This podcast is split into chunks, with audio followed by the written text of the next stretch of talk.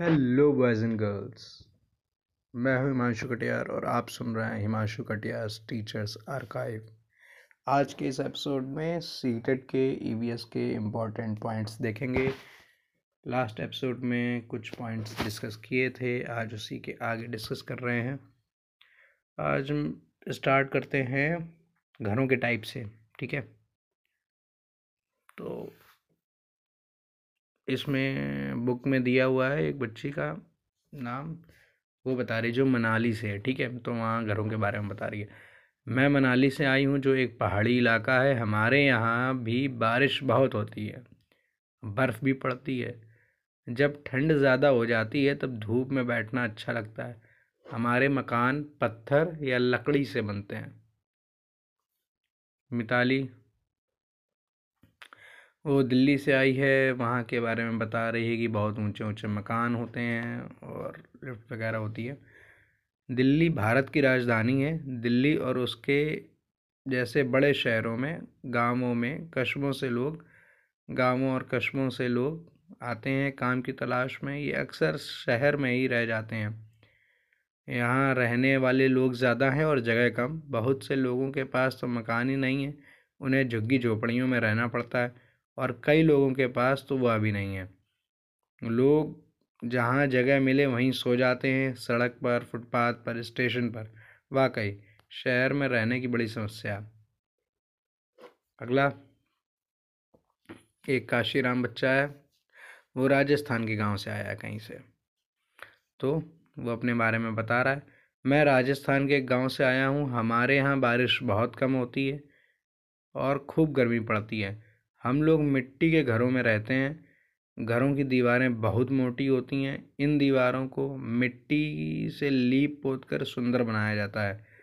छतें कटीली झाड़ियों से बनी हुई होती हैं। अगला पॉइंट ये है श्रीनगर का, जो बताने जा रहा हूँ वो श्रीनगर से रिलेटेड पॉइंट है, ठीक है। शाम को सब डल झील घूमने गए और वहाँ पर एक हाउस बोट देखी और उसमें बैठे। कुछ बच्चों ने चप्पू भी चलाया। चारों तरफ नीले नीले पहाड़ और बीच में चार चिनारी, ठीक है। कहने का मतलब हाउस बोट जो है वो श्रीनगर में पाई जाती है, कश्मीर में पाई जाती हैं हाउस बोट, ठीक है। अच्छा, एक छोटी सी कहानी है रानी का बाग, इसको भी थोड़ा सा देख लो, इससे एक छोटा सा मैसेज है वो भी देख लेते हैं। रानी के बाग से माली आम तोड़ कर लाए हैं, इतने सारे आम, बहुत खूब।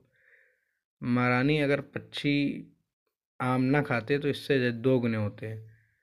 तो क्या तुम्हारे यहाँ 25 आ गए थे? तुमने बाग में 25 को आना ही क्यों दिया? गलती हो गई महारानी जी, अब किसी पक्षी को आने नहीं देंगे। अगले साल और भी कम आम आते हैं। मैंने पहले भी कहा था तुम्हें 25 आने नहीं चाहिए बाग में, फिर अब की बार कम क्यों हो गए? तुमने रोके नहीं थे क्या 25 आने के लिए? रोके थे जी, एक भी पक्षी नहीं आने दिया, पर इस बार तो फलों को कीड़े खा गए। तो यहाँ से मोरल क्या मिला? यहाँ से मोरल ये मिला, अगर पक्षी होते तो वो कीड़ों को खा लेते और इतने फल खराब नहीं होते। असल में हम सोचते हैं कि जो पक्षी आते हैं वो हमेशा फल खाते हैं, असल में वो हमेशा फल नहीं खाते हैं, वो उसमें बैठे हुए कीड़ों को भी खा जाते हैं, ठीक है। अगला पॉइंट है माधो, राजस्थान के बज्जू गांव में रहता है। हर तरफ रेती रेत है। तो बज्जू गांव जो है वो राजस्थान से बिलोंग करता है। मेन पॉइंट सिर्फ इतना है। और राजस्थान में बावड़ियाँ होती हैं, बावड़ी बनाई जाती हैं जहाँ पे जल संरक्षित किया जाता है, ठीक है।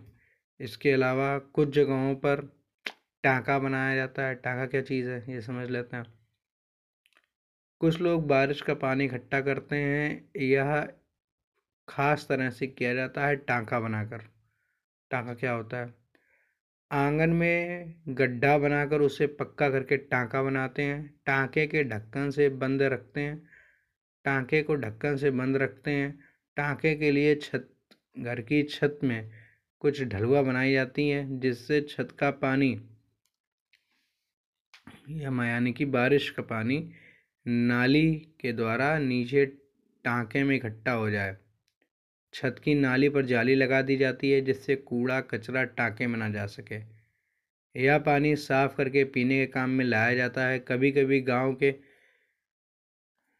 गांव के दो लोटे जो है वो बच्चे को भी मिल जाते हैं। खैर ठीक है, तो ये हो गया टांके के विषय में। अगला कि जहाँ पर पानी की बड़ी दिक्कत है तो वहाँ पर पानी कैसे यूज़ किया जाता है, तो इसमें एक चित्र दिया हुआ है। इसमें एक महिला दूर कहीं किसी जगह से मटके में जल लेकर के आती है, फिर वो अपनी चारपाई, जैसे हमारे यहाँ चलती ना वो बाने वाली चारपाई जिसमें छेद छेद से होते हैं, तो उस पर बैठ कर नहाती है। तो नहाती है कैसे, अपना तो नहा रही और नीचे एक तसला रखा हुआ है, परात रखी हुई है। तो वो जो नहाया, वो जो शरीर पे पानी गिरा है, वो चूँकि जो चारपाई है उसमें तो जाली ऐसी बनी हुई है तो उससे पानी सारा नीचे जाता है, नीचे गिरता है। और नीचे परात रखी हुई है तो उस परात में सारा पानी भर जाता है, या कहें तसले में भर जाता है। अब वो उस तसले के पानी से जानवरों को नहलाती है। तो जब जहाँ पर पानी कम है वहाँ पर इस तरह से पानी का सदुपयोग किया जाता है। तो इससे सीख हमें ये मिलती है कि हमें अपना भी पानी को सही से यूज़ करना चाहिए। अभी हमारे पास पानी का संकट इतना नहीं है लेकिन आने वाले समय में ऐसा हो सकता है, तो प्लीज़ आप सभी भी पानी का सदुपयोग करें। And I know this is very short episode, but आज के लिए इतना ही। नेक्स्ट एपिसोड में हम फिर मिलेंगे, तब तक के लिए आप इन एपिसोड्स को सुनते रहें। And thank you so much for giving your precious time.